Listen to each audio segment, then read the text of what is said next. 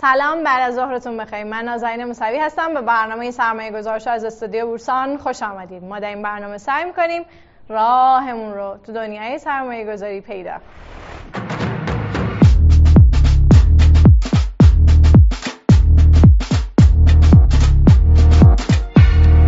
امیدوارم هر جا هستین حال دلاتون خوب باشه. یه پورتفوی ایدئال در شرایط سیاسی فعلی چیه؟ طالبش فکر کردین؟ این برنامه ما می‌خوایم به انتظارات بپردازیم به اینکه انتظارات در طول زمان تغییر می‌کنن. مسائل سیاسی و اقتصادی می‌تونن بازارها رو تحت شعا قرار بدن و به همین ترتیب انتظارات تغییر بکنن و تاثیر بذارن. برای اینکه خیلی خوب این مفهوم رو بفهمیم اجازه بدید بیایم و روند بازار ارز در سال 99 رو با هم دیگه بررسی بکنیم. اگر روند رو در نظر بگیرید می‌بینید که قیمت دلار در اوایل سال در محدوده 16 هزار تومن بوده. در عواسط سال به 32 هزار تومن می‌رسه و در پایان سال هم تقریبا تو محدوده 24 هزار تومن آروم و قرار می‌گیره. چند تا واقعی سیاسی مهم داریم که اینها باعث شدن که بازار به صورت موقت تحت شعا قرار بگیرن با عنوان مثال ما در آبان ماه 17 آبان ماه می‌بینیم که انتخابات ریاست جمهوری امریکا اتفاق افتاده و همین قضیه باعث شده بازار ارز در ایران متلاطم بشه و یک روند رو به رشد رو شاهدش هستیم. بر از اون می‌بینیم که ترور شخصیت های سیاسی تاثیرگذار بوده. ترور شهید فخرزاده رو داشتیم که همین قضیه باعث شده بازار یه نزولی رو تجربه بکنه. در کنار اون زمانی که بایدن به صورت رسمی دولت خودش رو شروع, شروع می‌کنه دوباره می‌بینیم که بازار داره بهش واکنش نشون میده. پس وقایع سیاسی و وقایع اقتصادی در کنار همدیگه بازارهای مختلف رو تحت شعا قرار میدن. معمولا این تحت شعا بودن خیلی کوتاه مدت و موقته. با این حال انتظارات خیلی مسئله مهمی یعنی سیاستمداران انتظارات رو وقتی تغییر میدن باعث میشن که بازارها هم به تناسب اون تغییر بکنه. برای اینکه بفهمیم انتظارات در اقتصاد چه معنایی داره می‌خوایم صحبت بکنیم با مهدی حق علی تحلیلگر اقتصادی برای اینکه در این رابطه برامون توضیحاتی رو ارائه بدن. آقای حق و علی سلام عرض ادب به برنامه سرمایه گذارش خوش آمدید. لطفا برامون بگید که انتظارات در تاریخ تفکرات اقتصادی چه جایگاهی داره. سلام به شما و مرسی از دعوتتون. در مورد اینکه تئوری انتظارات یا تئوری انتظارات منطقی به طور دقیق ترش چطور وارد نظریه اقتصادی شد؟ تقریبا میشه گفت از اوایل دهه 60 میلادی بود که این بحث مطرح شد که اون چیزی که در بازارها دیده می شود مثلا قیمت. مثلا فرض کنید دستورهای خرید و فروشی که توی بازارهای آتی گذاشته میشه. بحث این بود که اینها نمودی هستن از انتظارات همه عوامل اقتصادی از عواملی که تاثیرگذار خواهند بود در آینده قیمت ها به این معنی که اگر من امروز قیمت مثلا سهام شرکت فولاد مبارکه رو نگاه کنم به احتمال زیاد باید این یک نمودی باشه از اینکه کنشگرای بازار چه تصوری دارن نسبت به قیمت ارز در آینده؟ چه تصوری دارن نسبت به قیمت مثلا فولاد در آینده؟ چه تصوری دارن نسبت به میزان توانای صادرات؟ چه تصوری دارن از وضعیت فضای اقتصادی آینده؟ بنابراین ایده این بود که هر کنشگر اقتصادی میاد یک انتظاری رو شکل میده نسبت به آن چیزی که قرار است در آینده اتفاق بیفتد. بر مبنای اون میاد تصمیم گیری می‌کنه. یک قیمتی رو مثلا به یک سهامی یا به یک دایرایی اختصاص میده و بر مبنای اون شروع می‌کنه به خرید و فروش. حالا در سطح افراد ممکنه اشتباهاتی صورت بگیرد. اما حرف این بود که وقتی به صورت اگریگیت به صورت کلان همه نیروها میان توی بازار با هم رقابت می‌کنن. در نهایت به یک تعادلی منجر میشه که ما نتیجه تمام این تعاملات و تعادلات رو توی قیمت خواهیم دید. به خاطر همین بود که می‌گفتن قیمت در واقع نمودی است از دانش جامعه. در مورد آنچه که قرار هست اتفاق بیفتد. این تئوری بود که با عنوان rational expectations شکل گرفت. دو جا خیلی ازش استفاده شده یعنی دو شاخه خیلی مشخص ازش استفاده کردن خیلی زیاد. یه شاخه توی در واقع علم مالی بود که رفت سمت efficient market hypothesis یا نظریه کارایی بازارها که با توجه به اینکه نتیجه گرفت با توجه به اینکه فرضیه انتظارات منطقی بحث این رو می‌کرد که همه عوامل انتظارات رو میارن و در سطح بازار به یه نتیجه دقیقی می‌رسیم نظریه بازارهای کارا از دل اون در می اومد به این معنی که شما هر قیمتی رو که امروز نگاه می‌کنید یه انعکاسی از از هر آنچه که قبلا اتفاق افتاده و هر آنچه که بازار تصور می‌کنه در آینده قرار است اتفاق بیفته. یه شاخه دیگه که خیلی مطرح می‌شد شاخه حالا توی بخش اقتصاد کلان و به خصوص مسئله تورم بود. اینکه انتظارات مردم نسبت به تورمی که حالا قراره تا انتهای سال تا دو سال دیگه تا ده سال دیگه اقتصاد تجربه کنه چه تأثیری خواهد داشت روی نحوه مصرف کردنشون نحوه پسندازشون و نحوه سرمایه گذاریشون. این دو تا شاخه رو میشه گفتش که مهمترین شاخه‌ای بودن که از تئوری انتظارات, انتظارات منطقی استفاده کردن. ولی طبیعتا این یه فریم بود که خیلی از تئوری ها و خیلی از شاخه ها می‌تونن بر مبنای اون نظریاتشون رو پیش ببرن و فرضیه بسازن. حالا تو این دیدگاه انتظارات تا چه حد می‌تونن رو متغیرهای اقتصادی تاثیر گذار باشن اصلا چه متغیرهای اقتصادی با انتظارات تغییر می‌کنن؟ آره دقیقا یک نتیجه خیلی مشخصی که در کنار بحث پیش میاد این هستش که یه رابطه دو طرفه وجود داره بین اون متغیر اقتصادی و انتظار من از اون متغیر اقتصادی به این معنا که اون متغیر طبیعتا انتظار من رو شکل میده. مثلا اینکه من فکر می‌کنم انتهای سال با توجه به وضعیت اقتصاد قیمت یک دارایی چقدر خواهد بود یه چیزایی توی ذهن من شکل می‌گیره. اما این رابطه دو طرف است. یعنی اون انتظاراتی هم که در ذهن من شکل می‌گیرد ممکنه که خودش تاثیر بذاره در اینکه در نهایت چه قیمتی محقق بشود و چه بازدهی مثلا ایجاد بشود. بنابراین این رابطه دو طرف است دیگه. توی تورم هم این قضیه خیلی بهتر مشخص میشه. اگر که ما انتظار داشته باشیم که یک تورمی رخ بدهد در آینده احتمالا یکی دو تا کار انجام میدیم. یا اینکه میریم سریعتر مصرف می‌کنیم یا اینکه میریم سریعتر مثلا پولمون رو از بانک در میاریم و تبدیلش می‌کنیم به دارایی. بنابراین خود به خود همین که من برم سریعتر مصرف کنم ممکنه خودش باعث بشه که تورم شدت بگیره. بنابراین اینها می‌تونیم بگیم که یه رابطه دو طرفه دارن. هم این این رو تشدید می‌کنه و هم اون متغیر میاد انتظارات رو تشدید می‌کنه. خب از اون طرف اعتبار سیاست گذار چه تأثیری می‌ذاره؟ ما خیلی وقتا می‌بینیم که رئیس جمهور یا بقیه مقام های سیاسی در کشور صحبت هایی می‌کنن و واکنش هایی در سطح بازار می‌بینیم که اتفاق میفته می‌خوام ببینم که نقش در واقع سیاست گذار چقدره و اعتبار خود سیاست گذار چقدر می‌تونه روی این اثر پررنگتری بذاره. طبیعتا سیاست گذار به خاطر اینکه یک سری ابزار در اختیار داره یه سری سیاست در اختیار داره که می‌تونه بالقوه تاثیرات زیادی حالا چه توی مثلا کنترل تورم چه از افسار گسیخته شدن تورم و اینجور چیزها داشته باشن طبیعتا نقش سیاست گذار توی شکل دادن به انتظارات مهم هست.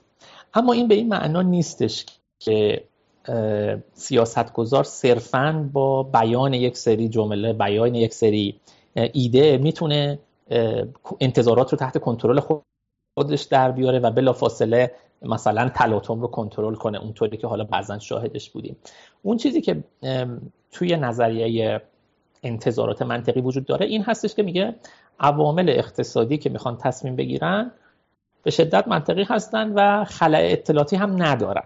یعنی اگه من ببینم یک مسئول اقتصادی میاد میگه که من قیمت فلان دارایی رو تا انتهای سال نصف خواهم کرد صرف این گفته نمی‌تونه انتظارات رو تغییر آنچنانی بده و اگر هم بدهد بدون شک موقت خواهد اون چیزی که یک کنشگر اقتصادی میاد نگاه می‌کنه این هستش که میگه خب این سیاست مداری که این حرف رو زد اولا مقامش چیه؟ چه اختیاراتی داره؟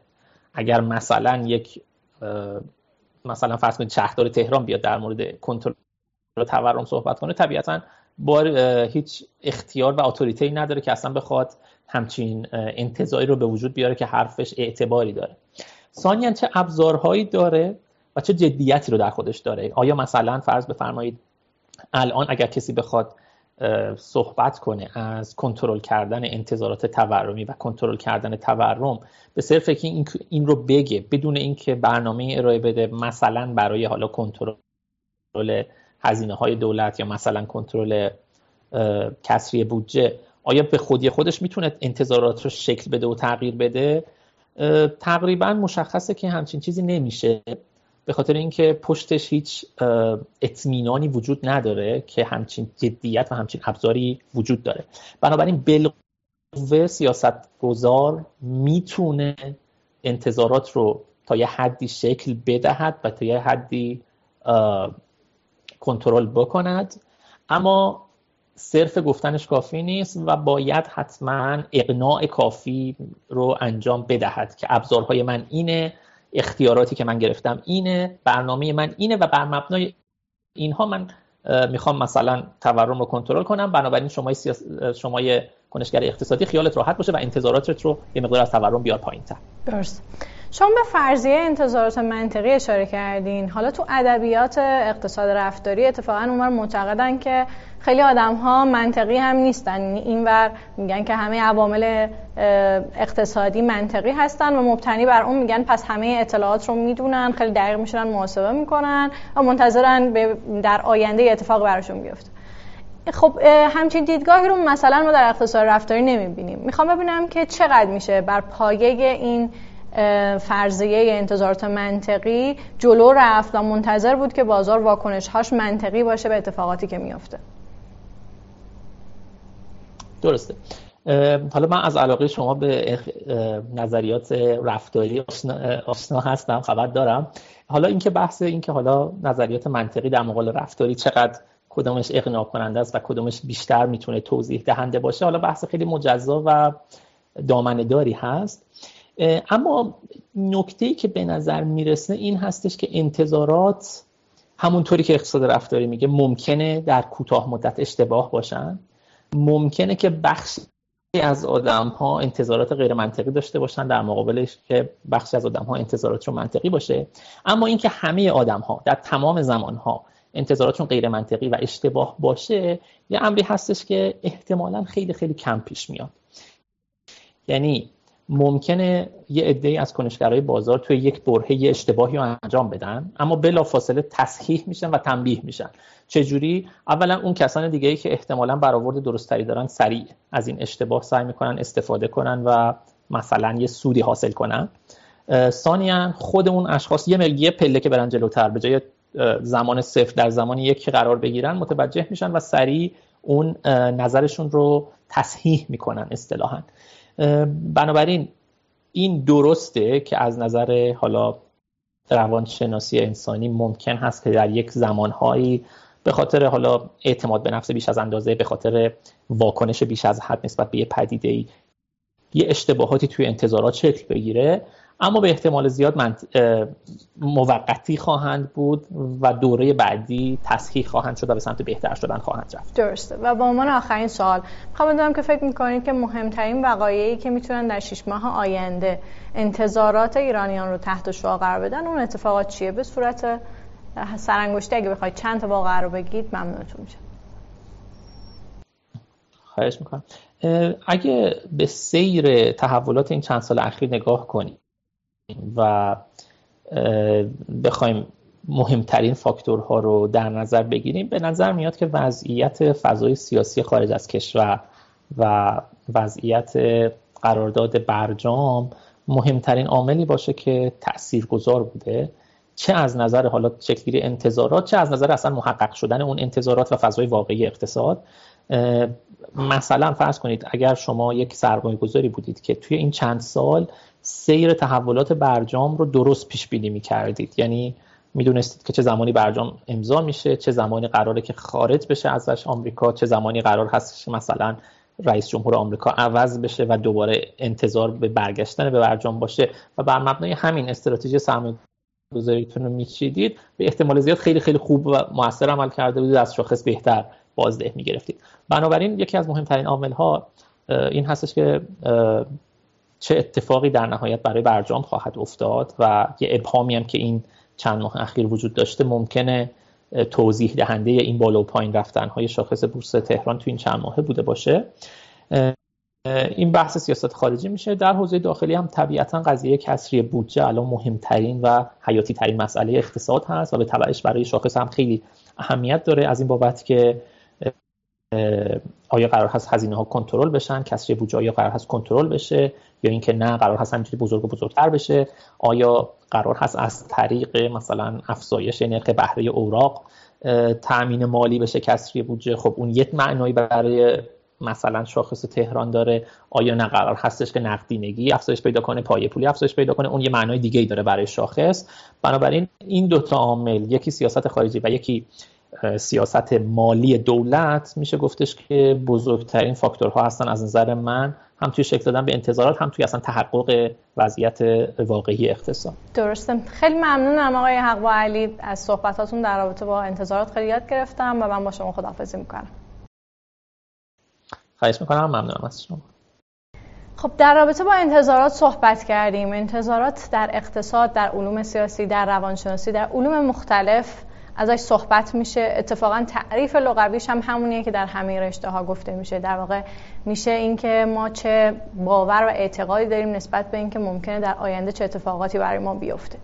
اما انتظارات چطوری می‌تونن رفتار ما رو تحت تاثیر قرار بدن؟ الان یک ویدئویی آماده کردیم که دوست داریم با هم دیگه ببینیم. بریم و برگردیم.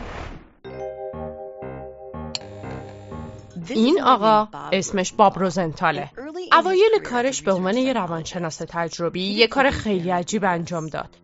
یه شب خیلی دیر وقت باب دزدکی خزید توی آزمایشگاهش و یه سری علائم به قفس تمام موشای آزمایشگاهی آویزون کرد. روی بعضی از اون علائم نوشته بود که موشی که توی این قفس خیلی باهوشه در حالی که روی برخی دیگه نوشته بود موشی که توی این قفس خیلی خنگه. اما هیچ کدوم از این چیزا واقعیت نداشت. بعد باب یه گروه محقق رو به آزمایشگاه دعوت کرد. و بهشون گفت بعضیاتون باید با موشای باهوشتر و بعضیاتون هم باید با این موشای خنگتر کار کنید. باید بهشون یاد بدین که چطور از توی مارپیچ رد و میزان موفقیتشون رو ضبط کنید. اما نتیجه حتی فکرش هم نمی‌تونید بکنید. موشای باهوشتر دو برابر عملکردی بهتر نسبت به موشای خنگتر داشتن. اما واقعا باهوشتر نبودن و خنگتران واقعا خنگ نبودن. همه اونا یه سری موش معمولی از داکوتای شمالی بودن. مثل چیزای علمی تخیلیه. مگه نه؟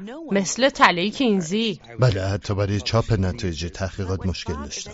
بعد از اون باب متوجه شد در واقع انتظاری که اون محققا در ذهنشون داشتن باعث بروز یه سری تغییرات کوچیک در رفتار موشا شده بود. برخورد نرمتر و ملایمتر با موشا در واقع می‌تونه عملکردشون رو افزایش بده. این قضیه در مورد انسان هم صدق می‌کنه. ممکنه ناخداگاه کمی دورتر از آدمی که ازش توقع کمتری دارین بیستین یا تماس چشمی کمتری باش برقرار کنین بدون اینکه خودتون متوجه شده باشین. این نظر کارول لویک روانشناسی از استنفورد اون یکی از چندین محققیه که تحقیقات متنوعی در زمینه انتظارات و اینکه چه چیزایی رو می‌تونن تحت تاثیر قرار بدن انجام داده. مثلا توقعات معلما می‌تونه روی افزایش و کاهش میزان آیکیوی دانش آموزا تاثیر داشته باشه. انتظارات یه مادر می‌تونه روی عادات مصرفی الکلی فرزندش تاثیر بذاره. یا اینکه انتظارات فرمانده های ارتش می‌تونه در واقع عملکرد یه سرباز رو سریعتر یا کنتر کنه. بهش فکر کنید. اینکه انتظارات آدمای اطرافتون شما روتون تاثیر داشته باشه قوی ترتون کرده یا ضعیفتر باهوشتر شدین یا خنگتر سریعتر شدین یا کنتر. حالا سوال من اینه که قرار این قضیه به کجا برسه؟ خب کارول اگه من مثلا توقع داشته باشم وقتی یکی خودش رو یه ساختمون بلند پرت می‌کنه پایین بتونه پرواز کنه همچین چیزی نمیشه که میشه؟ درست پس به لحاظ علمی کجا باید خط پایان رو ترسیم کرد؟ این خط در حرکته. مادامی که ما داریم سعی می‌کنیم بفهمیم چه چیزهایی ممکنه و از طریق چه مکانیزم هایی یه باور می‌تونه روی نتیجه نهایی تاثیر بگذاره و اینکه یه آدم چطور می‌تونه روی عملکرد یه آدم دیگه اثر بگذاره این خط در حال جابجا شدنه. انتظار ترکیبی از دانش و تجربه هستن در واقع اگر که من بدونم که هفته آینده شنبه تولد خواهرمه و این تجربه هم داشته باشم که در پنج سال گذشته همیشه ما در این روز جشن گرفته باشیم این انتظار رو می‌تونم داشته باشم که هفته آینده شنبه دوباره جشن داشته باشیم. پس ترکیبی از دانش و تجربه است. انتظارات می‌تونن منطقی باشن می‌تونن نباشن. زمانی که ما منتظر وقوع یه رویداد هستیم و اون اتفاق نمیفته دچار سرخوردگی و ناکامی میشیم. زمانی هم که منتظرش نیستیم و اتفاق میفته باعث میشه ما تعجب بکنیم و سورپرایز بشیم. در واقع انتظارات روی تفکر ما روی احساس ما روی رفتار ما تاثیر می‌گذارن. حتی روی توجه ما تفسیر ما و حافظه ما هم تاثیر گذارن به این معنا که ما به چیزهایی توجه می‌کنیم که یا خیلی مطابق با انتظارات ما هستن یا با از انتظارات ما خیلی فاصله زیادی دارن. ما وقتی اطلاعاتی نداریم تفسیر اطلاعاتمون بر اساس انتظاراتمون صورت می‌گیره.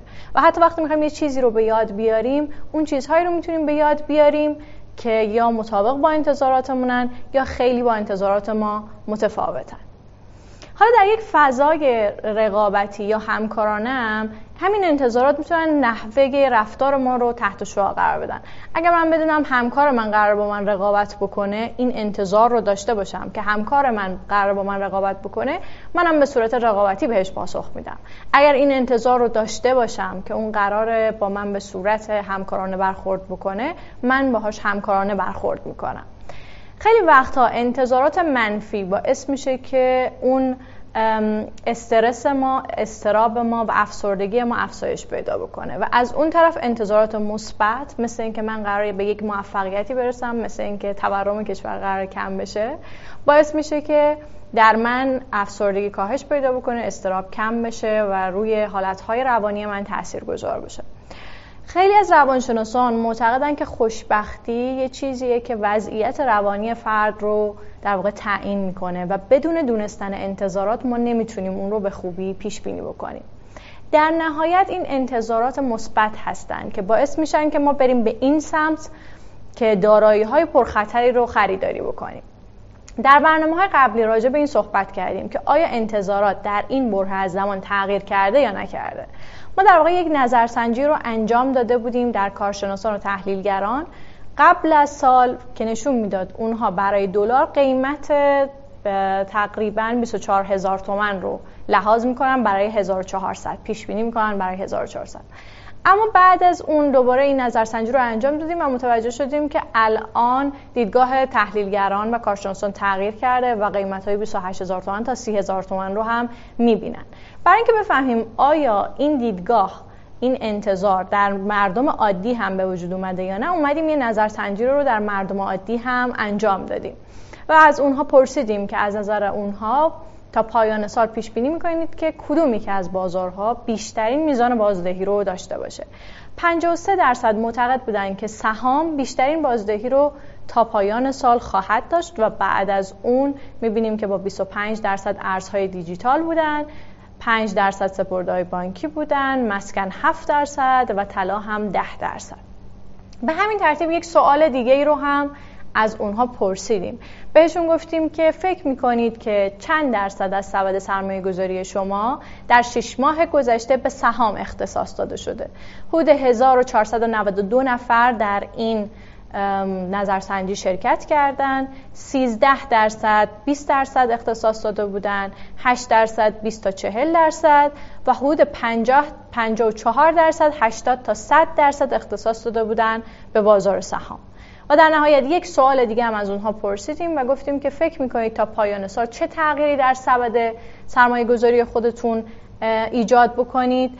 44 درصد معتقد بودن که تغییری ایجاد نخواهند کرد و 36 درصد معتقد بودن که به سبد سهام خودشون اضافه خواهد کرد. سهم سهام در سبد سرمایه گذاری خودشون رو اضافه خواهند کرد. پس این به نظر می‌رسه که یک چرخشی در بازارها اتفاق افتاده. ما دلمون می‌خواد که این نظرسنجی رو ماه به ماه در برنامه انجام بدیم و ببینیم که نگاه افراد عادی نسبت به بازارها چیه و انتظارات اونها رو با همدیگه بررسی بکنیم و تصمیم بگیریم که توی سبد خودمون تغییر ایجاد بکنیم یا نکنیم. توی این برنامه راجع به انتظارات صحبت کردیم از اینکه وقایع سیاسی چطوری تاثیر می‌گذارن روی بازارها. بعد به مبنای اقتصادیش پرداختیم که در اقتصاد جایگاه انتظارات چیه و در نهایت از منظر روانشناسی بررسیش کردیم و در بازارهای ایران بررسی کردیم که آیا تغییری ایجاد شده نسبت به انتظارات سرمایه گذاران یا نه که دیدیم حداقل با این نظرسنجی که ما انجام دادیم انجام شده. امیدوارم که برای شما هم مفید بوده باشه. خیلی هم ممنون از اینکه تا اینجا برنامه همراه من بودین. من نازنین موسوی اینجا استادیو بورسم برنامه سرمایه گذار شد. تا پس فردا ساعت 14 مراقب خودتون باشید.